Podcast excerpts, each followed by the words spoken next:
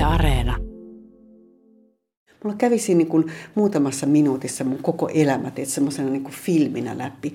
Että kaiken tämän, mitä mä oon tehnyt, tullut sieltä Iitin laiturilta tänne, tänne Helsinkiin ja, ja opiskelee Japania ja ollut Japanissa yhteensä viisi vuotta ja joutunut jättämään hyvästi tiedeyhteisölle ja, ja opiskelemaan terveydenhoitajaksi ja tulla terveydenhoidon asiantuntijaksi, niin tässä mä kävelen nyt tälle rastille ison omenan neuvolassa ja mä kohta aukeaa nyt vielä 30 sekuntia ja hissin ovet aukeaa. Se oli viimeinen, mitä mä kuulin. 30 sekuntia. Minna japaniksi 30 sekuntia ja hissin ovet aukeaa. Ja hissin ovet aukes ja sieltä tuli prinssi Akisino ja prinssi Kiko.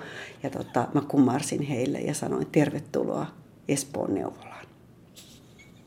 Tässä kuusi kuvaa ohjelmassa olemme terveydenhoidon asiantuntija ja tietokirjailija Minna Eväsojan valokuvien äärellä. Niistä ensimmäinen on noin vuodelta 1971. Se on otettu Iitissä ja siinä näkyy tämän rantamaisema, vene ja kaksi tyttöä, noin kuusi vuotiaita tyttöä. Toinen tytöistä olet sinä ja toinen on serkkusi Riikka. Ja kuvan tunnelma, se on mustavalkoinen valokuva, se on äh, melkein unanomaisen kaunis, se on hyvin semmoinen, siinä, siinä hetkessä täytyy olla jotain erityistä. Kyllä. Me ollaan Serkku Riikan kanssa oltu hyvin läheisiä ihan pienestä lähtien, koska me synnyttiin kahden kuukauden välein. Riikka syntyi lokakuussa ja mä synnyin joulukuussa ja, ja tota, meidän äidit on siskoksia ja isät oli kaksosia, mutta kuitenkin me kasvettiin naisten ympäröimänä, eli mummo kasvatti Riikan ja äiti kasvatti mut yksinhuoltajana. Meillä oli tämmöinen neljän naisen yksikkö. Me oltiin aina yhdessä. Me oltiin kuin siskokset, vaikka oltiin serkuksia. Me ollaan tässä tota, meidän Iitin mökillä, siellä oli semmoinen niin yhteisö meidän sukulaisia, että siellä oli neljä mökkiä tota, saman rannan ääressä ja se oli kaikki, mummon sisarukset ja, ja tota, mummo. Ja me ollaan tässä mummon mökin rannassa ja mun eno Timo on ostanut hienon moottoriveneen. Timo oli se, jolla oli niin kuin jotenkin meidän suvussa asiat aina kaikkein parhaiten. Sillä oli hieno talo ja sillä oli hieno auto ja hieno moottorivene. Ja mun mielestä toi moottorivene oli hienointa, mitä mä olin nähnyt ikinä. Ja koska mun perhe ja se, missä me kasvettiin Riikan kanssa, niin me oltiin aika köyhiä. Meillä ei ollut niin kuin sellaista materiaalista ylellisyyttä lainkaan, että me oltiin tuolla mökillä tota, vietettiin kesiä, niin me viet, asuttiin teltassa, kun näillä muilla oli ne mökit siinä parkkipaikan kupeessa teltassa. Että me oltiin se kaikkein vähävarasin joukko tästä. Ja toi moottorivene edusti mulle jotain, niin kun, se edusti mulle vanhoja elokuvia, tai siis silloin ne oli mulle uusia elokuvia. Mä katselin tosi paljon Onri Hepburnin elokuvia. Ja mä rakastin sitä. Mun mielestä mä olin vähän niin kuin Onri Hepburn tässä nyt tilanteessa. Mä olin, laskin ton äh, villatakin tuolla olkapäillä ja mä otin tuollaisen filmitähtiasennon tuossa. Ja tämä kuvastaa mua ja Riikkaa tosi hyvin, että Riikka oli tuommoinen realistinen vähän jurottaja tuossa takana ja se ei oikein tiennyt miten ollaan. Ja mä otin heti tuommoisen filmitähtimäisen asennon. Mä eläydyin tähän tilanteeseen, että mä näin, että mä ajelen tuolla hienolla moottoriveneellä jossain Ranskan rivieralla tai muualla. Että mä tota, elin sellaisissa omissa omissa maailmoissa mä olin hirveä haaveilija. Ja mä oon jälkeenpäin aina miettinyt sitä, että, että se ehkä voi johtua siitäkin, että, että koska se arki oli sillä materiaalisesti niukkaa ja, ja mä kaipasin hirveästi isää. Ja mulla ei ollut isää ja mä en tiennyt isästä mitään. Hän ei ollut meidän elämässä millään lailla niin tämä mun tämmöinen niin haaveilu oli sitä, että mä aina ajattelin, että isä tulee, se ajaa sellaisella hienolla mustalla autolla siihen kerrostalon pihaan ja se hakee mut ja se on, se on miljonääri. Nämä mun unelmat oli just tämmöisiä, vähän niin kuin Onri Hepburnin elokuvista, että, että vaatimaton tyttö niin, niin kuin ryysyistä rikkauksiin, että sieltä tulee se joku isä sitten, joka hakee. Mutta ei se isä koskaan tullut eikä mitään hakenut. Ja, mutta sellaisissa haavemaailmoissa ja omissa, niin kun, äh, omissa maailmoissa mä elin tosi paljon. Mulla oli omat leikit ja, ja tota, omat maailmat ja mä en ollut koskaan oikein mun mielestä jalat maassa lapsenakaan. Mm, tässä kuusi kuvaa ohjelmassa olemme siis äh, Minna Eväsojan valokuvien äärellä. Äh, näitä voi katsoa internetin äärellä osoitteessa yle.fi kautta kuusi kuvaa. Nyt on esillä toinen kuva.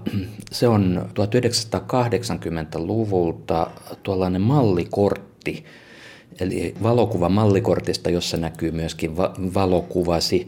Ja sinulla on siinä tuollainen aika tuollainen 80-luvun city look, hieno, hienosti leikattu tuota, todella semmoinen uuden ajan hiusmalli. Ja se todella merkitsi uuden aikakauden saapumista, että se eräänlaisen uuden aikakauden airut tuossa.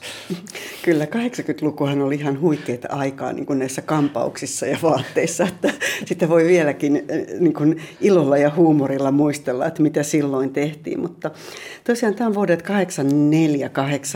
Mä olin just kirjoittanut ja tota, mä lähdin saman tien, kun kirjoitukset päätti, niin Helsinkiin. Se oli Saksan kirjoitukset ja loppu kello 14 ja mä otin siitä iltapäiväjunan Helsinkiin. Mulla ei ollut mitään tietoa, mihin mä olisin menossa. Ei mulla ollut muuta kuin yksi sukulaistäti, jonka keittokomeron lattialla mä nukuin ensimmäiset yöt.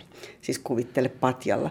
Mä olin ihan rahaton. Ei mulla ollut työtä eikä asuntoa eikä mitään, mutta mä, mä lähdin pois. Mä tiesin, että mä voin jäädä sinne Kuusankoskelle se ei täyttänyt mitään mun mielikuvituksen eikä minkään muunkaan kaipuuta, että mun täytyy päästä niin kuin suurempiin ympyröihin. Mutta ja Helsinki. Helsinki. Se kuulosti nyt tässä kohtaa hyvältä. Kun olin varaton ja asunnoton, ja niin mä näin kampaamon ikkunassa, että etsittiin hiusmalleja.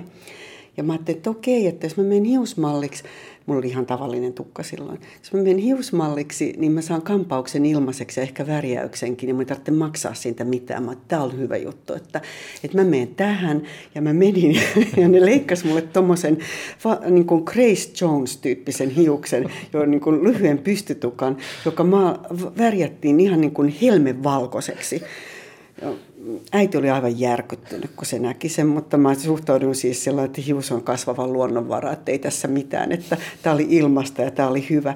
Se edellytti ainoastaan sitä, että mun piti olla jossain, olikohan se hotelli presidentissä jotkut, jotkut hiusmallinäytökset, että mihin mun piti osallistua tämän uuden tukan kanssa. Ja sitten samoihin aikoihin mä pääsin töihin niin hotelli Palaseen kerrostarjoilijaksi. Se oli ihan kiva duuni. Meillä oli sellaiset mustat, sellaiset sisäkön tota, mekot, sellaiset lyhythiäiset mustat mekot, jossa oli valkoiset sellaiset pyöreät piparkakkokaulukset. Semmoinen pyöreä piparkakkoreunainen valkoinen pieni pyöreä tota, essu sen mustan mekon päällä, joka laitettiin isolle rusetille sinne selkään. Niin mä olin hotelli Palasessa sitten tällä valkoisella tukalla tota, kerrostarjoilijana – ja sinne tuli tuolta, nyt mä en muista oliko se Ranska vai Italia, mutta oli semmoinen Avantgarde-niminen niin muotilehti, se on varmaan edelleenkin olemassa.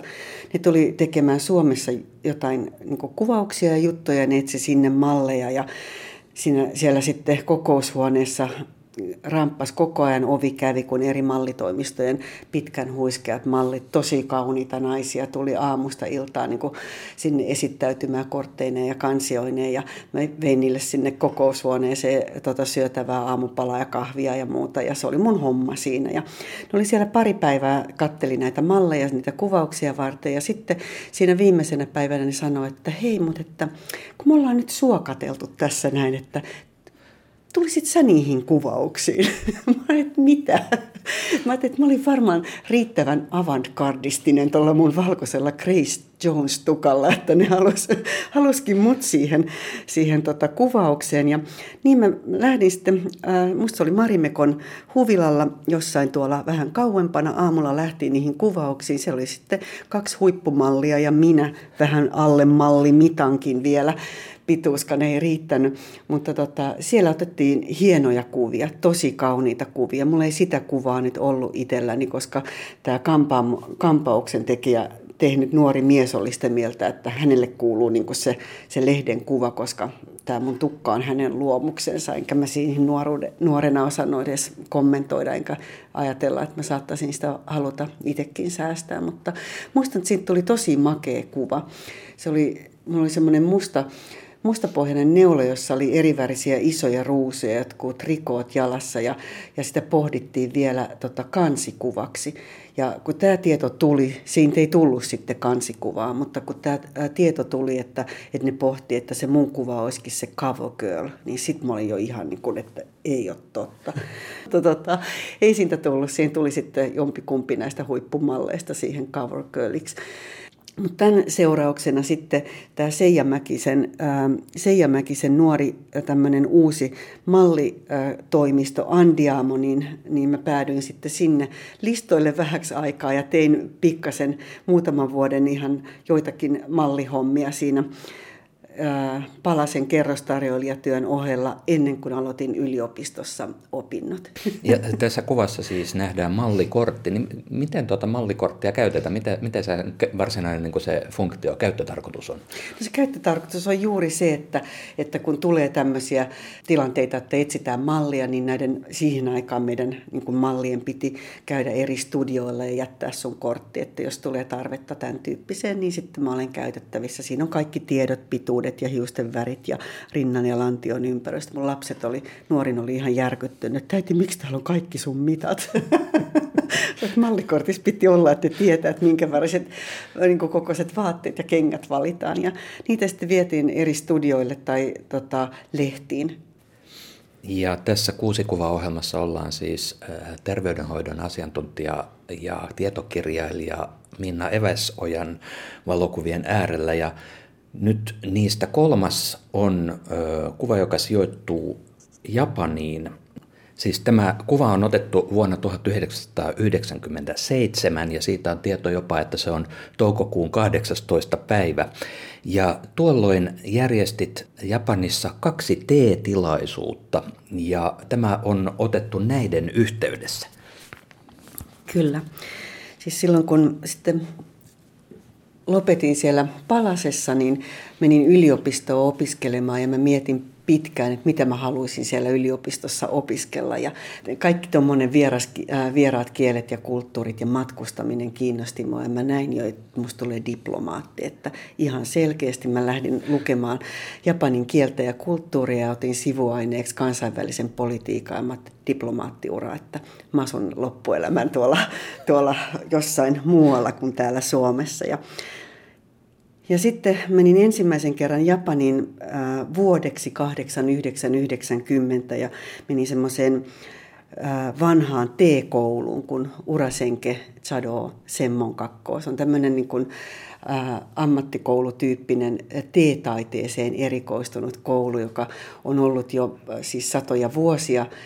Ähm, siellä on opetettu teetä japanilaisille, mutta ensimmäiset ulkomaalaiset pääsivät sinne vasta 70-luvulla. Ja tota, mä aloitin siellä, mä opiskelin vuoden. Yleensä opiskellaan vuosi. Silloin saa ensimmäisen vuoden opiskelun jälkeen tämmöisen aloittelijan tason, eli saa todistuksen luvan alkaa harjoitella, opiskella teetä. Ja mä päätin, kun se oli niin monimutkaista, kaikki ne erilaiset tavat, niitä oli niin kuin jotain nelisen kymmentä erilaista tapaa tehdä teetä ja aloitettiin siitä, että miten tarjotaan teetä ja Japanin tota, keisarille, jos se tulee seuralaisen kanssa teehuoneeseen yllättäen. Ja mä ajattelin, että tämä riittää kyllä mulle. Että sitä taitoa mä en ole koskaan päässyt käyttämään, mutta tota, vaikka olenkin japanilaisia keisarillisia tota, tavanneet kaksi prinsessaa ja yhden kruunuprinssin, mutta tietä en ole heille koskaan tarjonnut. Ja tota, no joku raja sentään. No joku raja sentään, joo. Ja T-koulu oli aivan ihanaa. Siis siellä oli koulupukuna äh, kimono, ihan turha puhua japanilaisille mistään kulttuurisesta omimisesta. Se kimono piti oppia pukemaan ensimmäisen kuukauden aikana päälle ja siinä piti oppia kävelemään ja istumaan. Ja, ja se oli tietysti sellaista tuskaa, että mä muistan, että ensimmäiset viikot, niin mä jouduin heräämään kolme tuntia ennen aamuopetuksen alkamista, että mä sain sen kimonon puettua. Se, se sidotaan niin kuin seitsemällä narulla kolme erilaista kerrosta vasta vaatteita ja sitten se viisi metriä pitkä vyö lopulta tuohon vyötärölle, niin mulla oli semmoinen olo, että mä olisin ollut lahjapaketti ja mulla on rusetti selässä ja mut tyrkättiin sinne teehuoneeseen. Et se oli jo niinku oma juttuunsa se, se pukeminen ja istuminen ja käveleminen niissä.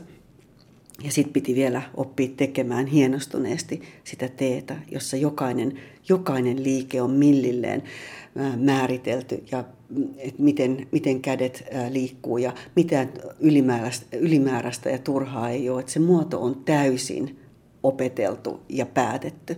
Ja sitten se, sen jälkeen, kun sen muodon osaa täysin, niin, ja sitä toistetaan tuhansien toistojen kautta, niin sen jälkeen niin kuin pystyy vapautumaan ja tekemään sitä teetä. Ja tämä oli niin kuin semmoinen, kun sitä teetä tehtiin, niitä erilaisia tapoja valmistaa teetä tehtiin niissä teehuoneissa, niin vaikka mä oon nyt 30 vuoden aikana hyvin epäsäännöllisesti harrastanut teetä, niin se on niin syvällä tuolla jossakin ää, vartalossa, että kun mä istun teehuoneen oven eteen, niin mä laitan aina silmät kiinni ja sitten mä hengäs, hengitän muutaman kertaa syvää ja mä ajattelen, että mä vaan annan mennä. Ja se tulee sieltä. Ja siinä oli tämmöinen sensei, joka siis on tämmöinen arvostettu opettajahahmo. Kerro, mm. kerro hänestä. Oletko hän koko ajan sama sensei sulla? E, no ei. Tämä T-koulun jälkeen niin, niin tota, mä sain sitten stipendin jatko-opintoihin Japaniin. Ja Japanin suurlähetystöstä ne sanoi, että kun sä oot ollut siellä urasenkessä, että, että jos sulla on joku niin kuin opettaja, jonka oppiin sä haluat mennä, niin kerro, että muuten heillä on tietyt äh, sopimusyliopistot, johon ne laittaa, mihin ulkomaalaiset yleensä menee. No mä laitoin heti tänne Urasenkin ulkomaalaistoimistoon kirjeen ja sanoin, että, että mä oon tullut opiskelemaan T-taiteen estetiikasta, että, että tota, mä tarvitsisin opettajan.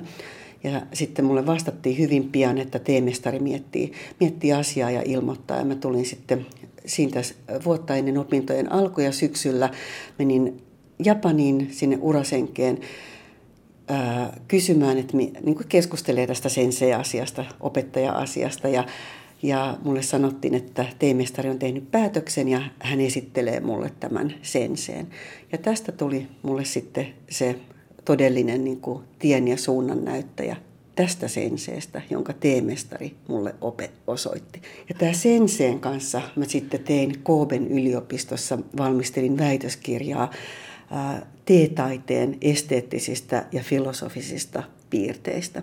Ja siitä tuli sitten semmoinen 350-sivuinen englanninkielinen teos yhden tämmöisen esteettisen käsitteen kuin vabi, karun kauneuden esteettisistä ja filosofisista aspekteista teetaiteessa. Ja siitä aiheesta sitten väittelin. Ja sen sen kanssa mä opiskelin kolme vuotta yhteensä siellä Koomen yliopistossa ja se oli ihan erilaista opiskelua kuin mitä mä olin tottunut Helsingin yliopistossa. Että täällä Suomessa piti opiskella, aina sanottiin sitä, että, että rajaa, rajaa, rajaa, älä rönsyille, ot tiukasti pitää rajaa se aihe, että, että, tota, että kaikilla niin kuin levähtää se teema. Sitten mä menin Japaniin ja sensei sanoi mulle, että, että tota, aloita reunolta, kaukaa sieltä reunolta.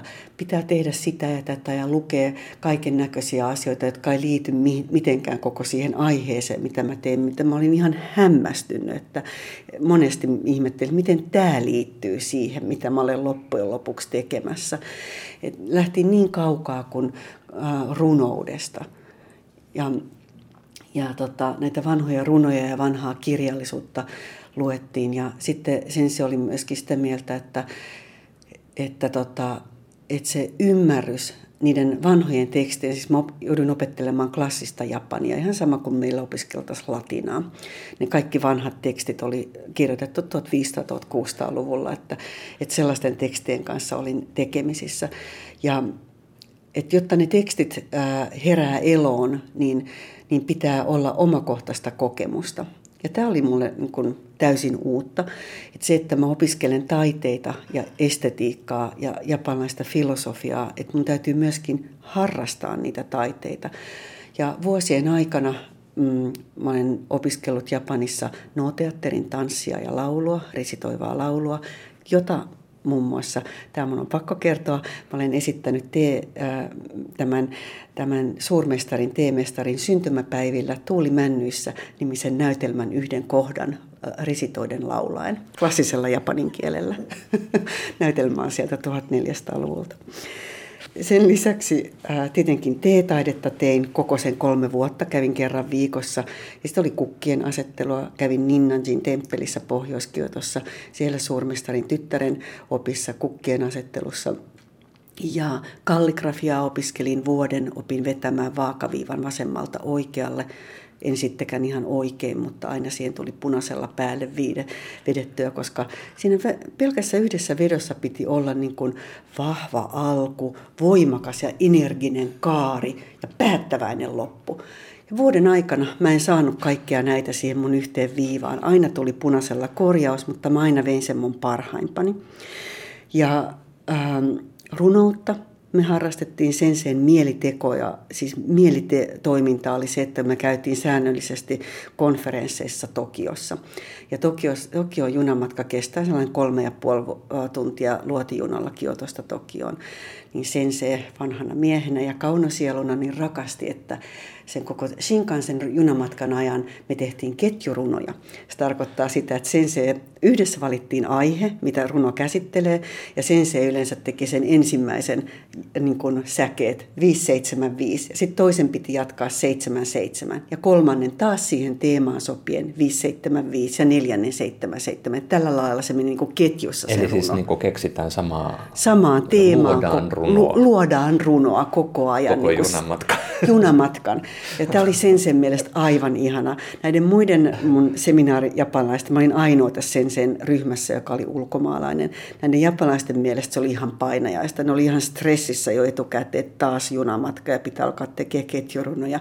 Mutta mä eläydyin tähän ihan niin kuin ilman mitään estoja ja paineita, että osaanko mä tai onko mulla hyvät sanavalinnat, vaan mä olin täysillä mukana. Ja lopulta se meni aina pääty siihen, että minä ja Sensei tehtiin sitä ketjurunoa ja nämä muut japanilaiset niin kuin komppas mua, että jos mä hain jotain sanaa enkä tiennyt.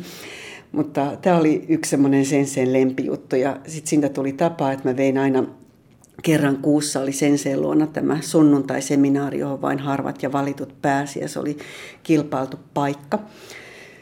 Mä vein sitten aina häntä ilahduttaakseni aina yhden runon. Mä kirjoitin Japanissa sekä tankarunoja että sitten semmoisia niin viiden säkeen runoja. Ja sen se ilahtui aina näistä runoista, että kun hän oli niin kaunasieluinen mies.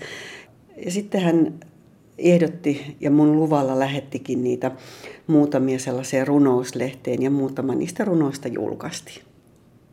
Sen se niin kun, motto oli se, että kaikkea pitää kokeilla, näitä perinteisiä taidemuotoja. Se ei tarkoita, että minusta pitäisi tulla mestari tai pitäisi tulla loistava siinä, vaan mutta pitää olla omakohtaista kokemusta. Myös keramiikkaa harrastin samasta syystä. Pitää olla omakohtaista kokemusta siitä, että tietää, miltä tuntuu, mitä se on, kun tehdään runoa, mitä, mitä se on, kun tehdään teetä, miltä tuntuu, miten se askellus tuntuu tai esineet käsissä tai miltä tuntuu tehdä keramiikkaa tai, tai asetella kukkia jo siitä hetkestä lähtien, kun se kukan varsi katkaistaan, mikä on ihan kriittinen hetki, koska sä silloin niin kun se kuolee se kukka, kun sä katkaiset sen siitä kasvista irti. Et se, sen oman kokemuksen kautta sen se sanoi, että, että se taide syttyy eloon. Että se on muuten vaan tyhjiä sanoja paperilla, jos ei sulla ole siitä omaa kokemusta. Että sä et tiedä, miltä se tuntuu sun vartalossa tehdä sitä. Eli tässä ei ollut mitenkään tarkoituksena, että musta tulisi hyvä näissä asioissa. Mä olin oikeasti aika huono jokaisessa, mutta kun mä vaan tykkäsin, mä yritin ja mä en häpeily. Ja tämä oli asia, mistä, mitä sensei arvosti, että, että mä en koskaan sanonut, että en mä voi tai en mä kykene, vaan mä heti lähdin niin kuin täysillä mukaan ja, ja innokkaasti mukaan, enkä pidätellyt itseäni, vaan mä heittäydyin. Ja sen se tykkäsi siitä. Jos palataan tämän kuvan äärelle, niin siinä oli siis kaksi teeseremoniaa samana päivänä. Joo. Ja, ja tässä on nyt sitten, onko tämä otettu nyt sitten toisen niistä yhteydessä? Tämä on näiden teetilaisuuksien jälkeen. Tässä on niin kuin tämän teehuoneen verannalla istun ensin minä ja sitten siinä mun vieressä istuu vaimo, sen sen vaimo. Ja sitten siellä toisessa reunassa istuu mun ystävä Maki, joka oli mun apulaisena näissä teetilaisuuksissa. Hänkin harrasti teetä.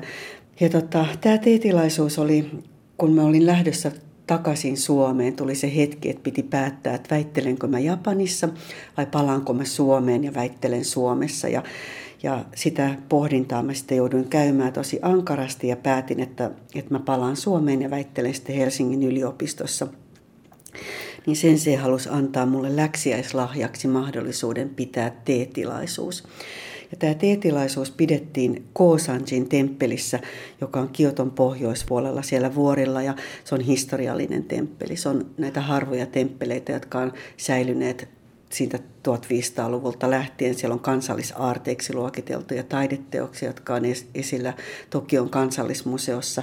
Siellä on Japanin ensimmäinen teeviljelmä tämän temppelin yhteydessä, joka on edelleenkin toiminnassa ja ihan huikea paikka, että tämmöinen niin kansallinen aarre ja sen teehuoneessa saada pitää teetilaisuus, sen on ihan niin unenomasta, että koska sellaista tapahtuu tässä elämässä, ei ikinä. Mä olin niin kiitollinen, että sillä ei ollut mitään rajoja.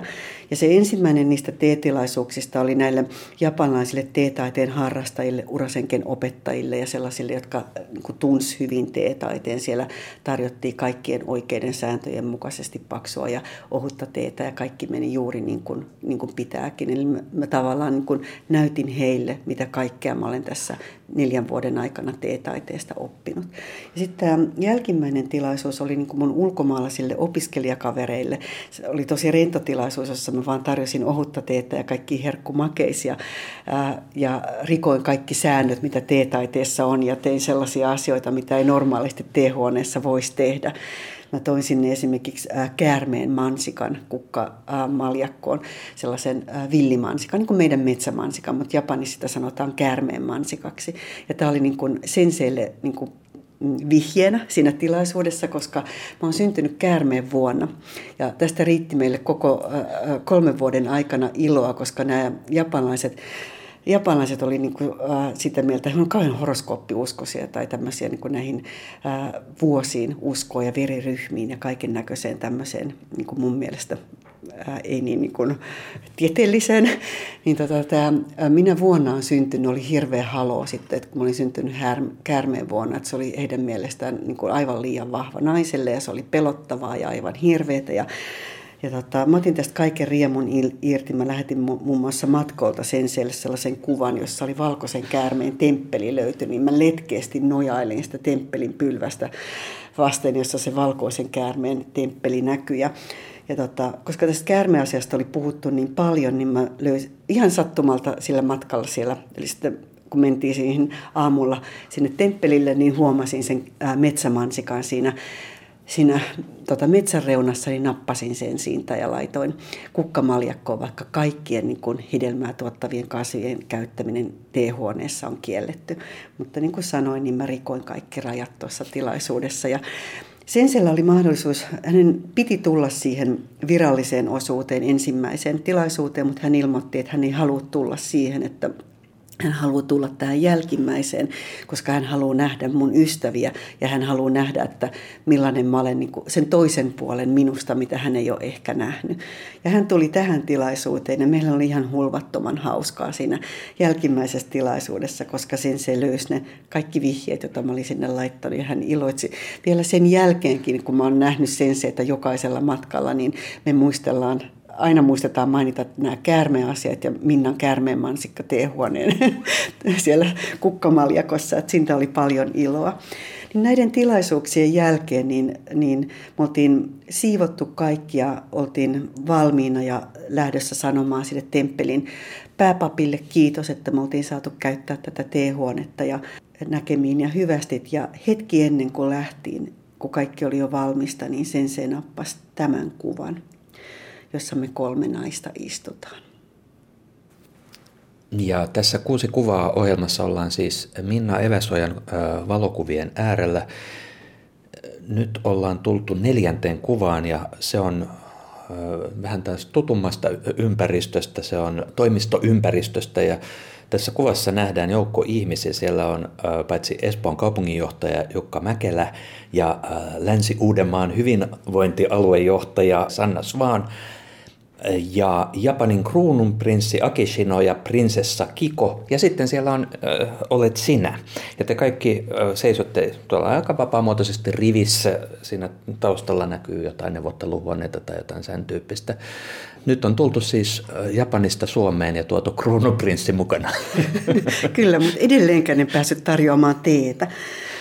Joo, me ollaan siis Ison Omenan neuvolassa, Ison Omenan palvelutorin neuvolassa ja kruunuprinssi Akisino, hän tuli vierailulle, valtiovierailulle Suomeen ja hän oli sitten valinnut tiettyjä paikkoja, johon hän haluaa tutustua Suomessa ja, ja prinsessa Kikon kanssa he halusivat tutustua myös suomalaiseen neuvolaan.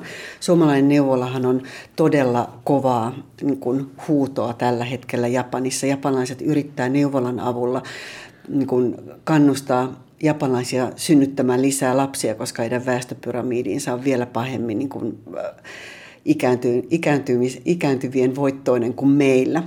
Ja tota, he ajattelivat, että jos heillä on hyvät lapsiperhepalvelut, niin ehkä japanilaiset sitten hankkii enemmän lapsia. Ja he ovat jopa omaksuneet sen neuvola-sanan sellaisenaan, että siellä on neubora, on se japanilaisittain tämä neuvola. He halusivat olla tutustumaan sitten autenttiseen suomalaiseen neuvolaan, ja sieltä Imperial Agencystä oli nimenomaan pyydetty, että he haluaisivat, että, että minä esittelen heille neuvolaa.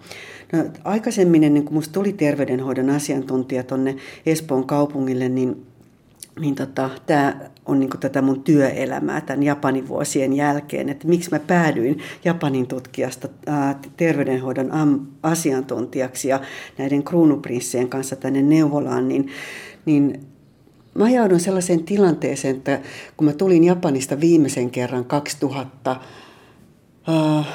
2001. Mä olin siellä postdoc-tutkijana tota, tuon äh, väitöksen jälkeen. Ja kun mä tulin, äh, menin sinne Japaniin, niin mä huomasinkin, että mä odotin lasta. Mä olin siis 36 sinä vuonna ja mä en ollut edes haaveillut lapsista, kun niitä ollut siihenkään mennessä tullut. Ja tota, mutta näin oli kuitenkin käynyt ja mä jouduin sitten päättämään sen, sen vuoden kymmenen kuukauden kohdalla, että mä palasin viimeisenä mahdollisena päivänä, että sai lentää mannerten välisen lennon raskaana takaisin Suomeen. Ja mä tulin sitten kertomaan mulle silloiselle professorille täällä Helsingissä, että hei, että arvaa mitä, että mä oon raskaana, tässä on mun vatsa ja mä saan vauvan. Ja mä olin aivan innoissani, että se oli musta niin ihanaa, mutta tämä professori ei ollutkaan niin innoissa. Hän sanoi mulle ihan suoraan, että tota, että tota, sinussa on mennyt kaikki aika ja vaiva hukkaa ja, ja, tota, ja että mä olen pilannut sitten kaikkien muidenkin suomalaisten mahdollisuuden päästä Japaniin vaihto-oppilaaksi, kun mä tuolla lailla keskeytän tämän ohjelman kaksi kuukautta aikaisemmin 36-vuotiaana raskaana vaikka mun oma sensei Japanissa oli aivan ihan ihastuksissaan, että hän sanoi, että, että Minna, että miten ihanaa, että, että sinä pääset vielä kokemaan niin kuin äitiydenkin maailman, että se on, kun vaan nainen voi sellaisen kokea, että kantaa lasta, että se on todella hienoa, että sä saat tämänkin kokemuksen, sanoi mun japanainen sensei, niin tämä suomalainen yliopiston professori oli ihan muuta, muuta mieltä ja hän totesi, niin kuin sanoinkin, että aika ja vaiva mennyt hukkaan ja, ja tota, että hän ei enää tuo antamaan mulle yhtään tota, tuntiopetusta eikä opetusta eikä rahoitusta. Se oli niin tyrmäävä kommentti, että mä totesin siinä kohtaa, että mun on pakko tehdä jotain muuta. Mä en voikaan enää jatkaa tutkijana, että jos hän vetää multa kaikki ovet kiinni, niin mun on pakko löytää joku toinen tie. Ja, ja tämä toinen tie oli sitten terveydenhoito. Että mä olin tehnyt yhden artikkelin Taiteet, terveyden ja hyvinvoinnin edistäjänä, joka julkaistiin tieteessä tapahtuu lehdessä ja mä ajattelin, että ehkä mä pystyisin yhdistämään taiteet ja terveyden jollakin lailla, että, että se voisi olla semmoinen niin tulevaisuuden, tulevaisuuden juttu ja mulle ei menisi kaikki ihan hukkaan, mitä mä oon tähän asti me tehnyt. Ja niin mä opiskelin terveydenhoitajaksi, mä olin kaksi ja puoli vuotta neuvolassa terveydenhoitajana ja musta tuli semmoisten niin ulkomaalaisten perheiden terveydenhoitaja. Mulla oli kaiken maalaisia, mutta mulla oli etenkin japanilaisia perheitä, jotka halusivat tulla mun vastaanotolle pitkin Helsinkiä ja Vantaatakin. Ne soitteli, että saadaanko me tulla sulle. Ja mä olin laittanut kaikki japanilaista taidetta sinne seinille ja ne oli niin onnessa, että kun ne sai katella niitä oman maansa taidetta siellä ja siitä se juttu aina lähti. Ja, niin, se ja puhuit japania. Ja mä puhuin japania heidän kanssaan ja mä olin, niin kuin, mä olin heille semmoinen äh, niin kuin tuki ja kannattelija täällä vieraassa kulttuurissa, koska mä ymmärsin, miltä tuntuu asua vieraassa kulttuurissa. Mä olin odottanut omaa lasta Japanissa ja pystyin eläytymään heidän ongelmiinsa ja, ja huoliinsa. Ja sitten kun tuli se asiantuntijapaikka vapaaksi, mä hain sitä ja mä tulin siihen valituksi ja siinä mä oon ollut nyt sen jälkeen. Ja tämä Japani juttu sitten jatkuu. Japani alkoi kiinnostua neuvolasta ja kun olin asiantuntija, niin alkoi tulla delegaatioita Japanista tutustumaan neuvolaan ja mä oon kierrättänyt lukuisia japanaisia delegaatioita, vieraili, niin kuin ministereitä ja vierailijoita, ja, ja jotka haluaa rakentaa neuvoloita. Ja nythän Japanissa on neuvoloita, että niiden tavoitteena oli saada tässä jokaiseen japanilaiseen kaupunkiin neuvola, ja ne on olleet kyllä aika hyvin tässä tavoitteessa kiinni, että se varmaan tulee toteutumaankin. Ne on ottanut tästä paljon mallia, ja ja mä oon myös paljon heille tästä asiasta puhunut. Mutta tämä huipentui sitten 4.7. 2019. Mä olin jo kesälomalla, mutta mut kutsuttiin kesälomalta takaisin töihin, että kruunuprinssi on tulossa Suomeen ja, ja mua kaivattaisiin esittelemään neuvolaa. Ja mä esittelin sitä japanin kielellä. Ja he oli hyvin niin kuin, tota, tarkkoja tämä heidän delegaationsa siitä, että, että tota, he halusivat, että siinä on vain prinsessa Kikon tulkki, kruunuprinssi Akisinon tulkki ja sitten minä ja kaikkien muiden piti pysyä, myöskin Suomen suurlähettilään ja Jukka Mäkelän ja Sanna Svaanin kolme metriä taaempana. Ja tämä oli ehdoton, ehdoton sääntö. Ja vaikka tässä me ollaankin tällainen mukavasti niin kuin rinnakkain tässä valokuvassa, mutta tämä ei ollut näin niin kuin rentoa, miltä tämä näyttää. Että me oltiin harjoiteltu tätä tosi tarkkaa ja mulla oli piirretty pieni risti siihen lattiaan, niin kuin rasti laitettu teipillä, missä mun pitää seisoa. Se oli hirveästi tota, japanilaista mediaa sellaisen nauhan takana kuvaamassa. Ja tota, mä muistan aina, kun tota, mä kävelin siihen ristille, mikä mulla oli piirretty, että mulla oli sanottu, että nyt on enää niin kuin kolme minuuttia ja ne tulee ja mä aloin siirtyä siihen mun rastin päälle. Ja mulla kävi siinä niin kuin muutamassa minuutissa mun koko elämä, että semmoisena niin kuin filminä läpi, että kaiken tämän, mitä mä oon tehnyt, tullut sieltä Iitin laiturilta, tänne, tänne Helsinkiin ja, ja opiskelee Japania ja ollut Japanissa yhteensä viisi vuotta ja joutunut jättämään hyvästi tiedeyhteisölle ja, ja opiskelemaan terveydenhoitajaksi ja tulla terveydenhoidon asiantuntijaksi, niin tässä mä kävelen nyt tälle rastille ison omenan neuvolassa ja mä kohta aukeaa nyt vielä 30 sekuntia ja hissin ovet aukeaa. Se oli viimeinen, mitä mä kuulin. 30 sekuntia. Minna japaniksi 30 sekuntia ja hissin ovet aukeaa. Ja hissin ovet aukes ja sieltä tuli prinssi Akisino ja prinssi Kiko. Ja tota, mä kumarsin heille ja sanoin tervetuloa Espoon neuvolaan. Ja se oli ihana tilaisuus. Mä olin valmistellut sen puheen, että mitä mä puhun, koska tota, meille annettiin alun perin tota, kahdeksan minuuttia. Ja kun japanilainen antaa kahdeksan minuuttia, niin se on kahdeksan minuuttia. Mä olin valmistellut tarkasti, mitä mä ehdin puhua kahdeksan minuuttia. Mulla on siniset kortit, jossa mä olin miettinyt, mitä mä sanon niin kuin korttikortilta. Mutta sitten tulikin tieto, että, että tota, ää, prinssi ää, Akisino ja Kiko, että he on niin kiinnostuneita nyt tästä asiasta, että he viettääkin täällä 15 minuuttia. Ja tämä loppuaika me sitten puhuttiin ihan niitä näitä. Prinssi, prinsessa ää, Kiko halusi kuulla, kuulla multa, että, että miksi mä puhun japania ja missä mä oon oppinut. Ja mä kerroin T-koulusta ja mä kerroin senseestä ja taiteesta ja muusta. Ja hän oli niin ihana, hän sanoi mulle, että Minna, että, että se juuri tuo, että, että sulla on niin monenlaisia maailmoita kasautuu niin toinen toistensa päälle, niin antaa niin sellaista avaruutta ja, ja ää, niin näköalaa elämää kohtaan siinä kohtaa mä niin ensimmäisen kerran tajusin, että ei mikään ole mennyt hukkaan mun elämässä. Että kaikki tämä tarvittiin, jotta mä tulin tälle rastille, tähän ison omenan neuvolaan. Tällä oli tarkoitus, että näin meni. Ja mä olin ensimmäistä kertaa onnellinen. Mä en koen, kokenut siinä jälkeen enää, enkä siinä hetkessä, että mä olin menettänyt jotain, kun mä jouduin jättämään sille yliopistolle hyvästi, vaan mä olin tosi onnellinen mä tajusin, että tämä olikin mulle rikkaus. Mä en ole vaan nähnyt sitä ja nyt se prinsessa asiassa Kiko sanoi sen mulle. Ja mä ymmärsin, että tämä oli mulle vaan rikkautta mun elämään. Tässä kuusi kuvaa ohjelmassa olemme siis Minna Eväsojan valokuvien äärellä. Niistä viides on tämmöinen perhekuva. Sinä ja, ja tyttäresi Malla ja olet tuossa jossain sisäliikuntatilassa juoksemassa. Ja kuva on sen takia ehkä hieman epätarkka myös, että tuossa on niin voimakas tuommoinen liike eteenpäin. Teillä on iloiset ilmeet ja tekemisen meininki. Kyllä. Et lopulta sitten tämä perhe kasvoi mulla viiteen henkilöön. Niitä lapsia tuli kolme. Että oli, Moona oli tämä esikoinen, jota odotin siellä Japanissa ja sitten tuli vielä Lasse ja ihan viimeisenä pahnan pohjaisemmana tuli tämä Malla, joka on nyt 15. Ja perheeseen kuuluu myös koira ja tämä sama puoliso. Me ollaan oltu mun puolison kanssa 29 vuotta yhdessä tänä keväänä. Se on pitkä aika ja hän on ollut mulle ihana puoliso, että hän on tukenut mua tota, tukenut mua aina. Mä oon kutsunut, että hän on se mun kultainen nouta, joka on aina kyydinnyt mua ja hakenut mua joka paikasta. Hän on ollut se mun niin kuin, tiukka terrieri, joka on aina puolustanut mua tiukasti niin kuin, tilanteessa kuin tilanteessa. Hän on aina ollut mun puolella ja hän on kuitenkin ollut se myös sohvassa köllöttelevä niin bulldogki, joka vaan haluaa siellä röhnöttää ja korista vähän ja katella telkkari iltaisin, että että tota, parempaa puolisoa ei olisi voinut rinnalle näille vuosille tulla.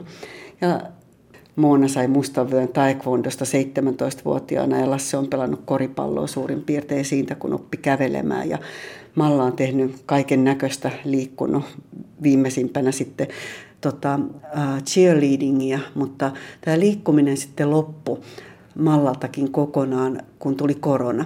Ja korona äh, aiheutti sen, että nämä yläkoululaiset ei päässyt enää kouluun ja kaikki harrastustoiminta meni kiinni ja sitten kavereitakaan ei enää saanut tavata ja se alkoi kyllä näkyä ja alkoi Malla oireilla ihan selkeästi. Ja, ja tota, me ollaan nyt käyty puolitoista vuotta Mallan kanssa liikkumassa. Ja nyt tämä on kyllä niin kuin sitä, sitä täytyy tunnustaa, että tämä homma on nyt niin, että tota, malla kehittyy ja on mennyt eteenpäin. Se vetää yhdeksän leukaa ja kaikki sen luokan pojat on ihan niin kuin ne ei halua mallan kanssa olla yhtä aikaa liikuntatunnilla, jos on kuntosali, koska se vetää niin kuin vinopenkistäkin korkeimmilla painoilla kuin pojat. se häpäisee ne. Ja kun me juostaan siellä sisäradalla noita kierroksia, niin kuin tuossa se kuuluu siihen meidän siihen yhteen ohjelmaan, niin siinä kun me puuskutaan sitä neljää kierrosta, niin malla vetää samalla puoli ja kärrynpyöriä sen neljäkierroksen ajan, että se on, se on kehittynyt ihan hurjasti.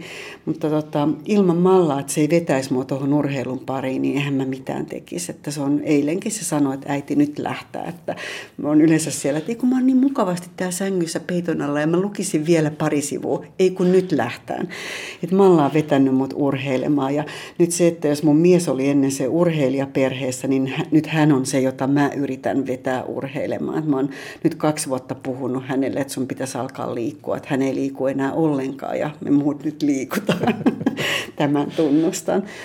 Mutta tota, tämmöinen perhe meillä on nyt tullut sitten tuli, tuli lapsia ja tuli liikuntaa ja, ja arki sujuu. Ja, ja koiraa ja, ulkoilutetaan. Koiraa ulkoilutetaan. Elton on semmoinen Welsing Springer Spanieli oman tiensä kulkija uros se osaa avata ikkunat ja ovet ja se karkailee ja se tunnetaan tuolla Tapiolla Facebookissa. Ne tietää, että oh, se on elto, mutta kyllä se palaa. Ja se on niin äh, ketku vielä, että sitten kun se on lähtenyt omille teilleen, niin se tulee takaisin samaa tietä. Ja naapuritkin sanoo, että ei se varmaan ollut Elton, joka siellä juoksee, kun se näkyy tuossa mallan ikkunassa.